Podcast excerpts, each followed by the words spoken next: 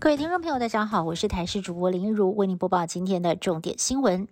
总统参选人赴美比考题，各阵营参选人积极布局。国民党侯友谊传出预计在九月份要访问美国，可能会巡往历前往华盛顿、纽约拜会美国的行政部门、国会跟智库，以及到美国西岸拜会侨界，甚至党主席朱立伦也有可能会陪同前往，被外界形容是去陪考。而对此呢，侯友谊回应，党的驻外同仁都很努力的做沟通协调，也不单是美国，按照选举。步骤和所有的国际友人来对接。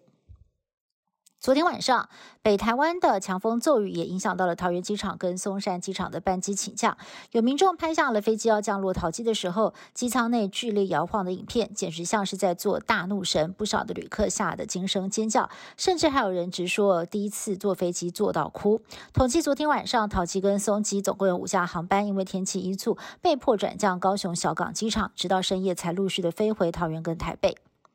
政坛再报论文抄袭疑云，国民党台北市议员爆料，民进党立委赖慧媛在中正大学政治学研究所的论文扣除访谈逐字，和另外一名研究生的论文重复部分达到了百分之三十六点八，涉嫌抄袭。不过赖慧媛亲上火线反击，早在今年的三月份就有比对，相似度只有百分之十九，而且大部分都是资料引用。民进党中央也声援会用同样的标准检验侯友谊的博士论文。看来蓝绿之间再度开启了论文战场。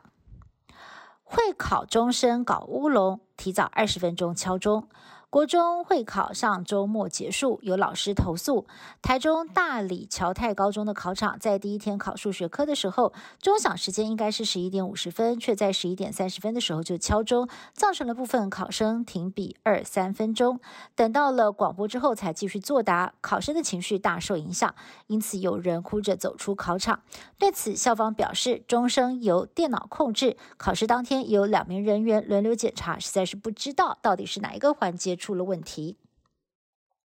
世界人口总数组织公布的数据显示，台湾人的平均智商达到一百零六点四七，在全球的排名第二，只落后第一名的日本零点零一，而第三到第六名也全部都是亚洲国家或地区。不过，台湾的邻国菲律宾排到第一百一十一名，平均智商八十一点六四，低于全球平均。菲国的官员认为，营养不良是主要的原因，将会进行检讨，加以改善。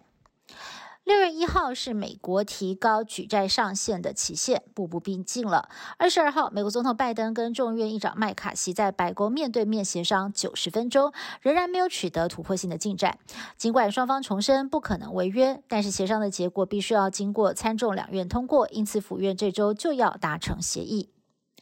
南非政府在二十一号宣布，霍乱疫情在部分地区爆发，全国累计四十一例确诊，累计十五个人病逝。重点疫区就在位于南非行政首都普勒托利亚以北郊区。当局坦承水源不干净，要居民不要饮用自来水，引发民怨。但是南非主要面对的卫生问题不止这些，全国有超过了三千所学校还在使用茅坑式的简陋厕所，恶臭又不卫生，对学童的生命构成了威胁。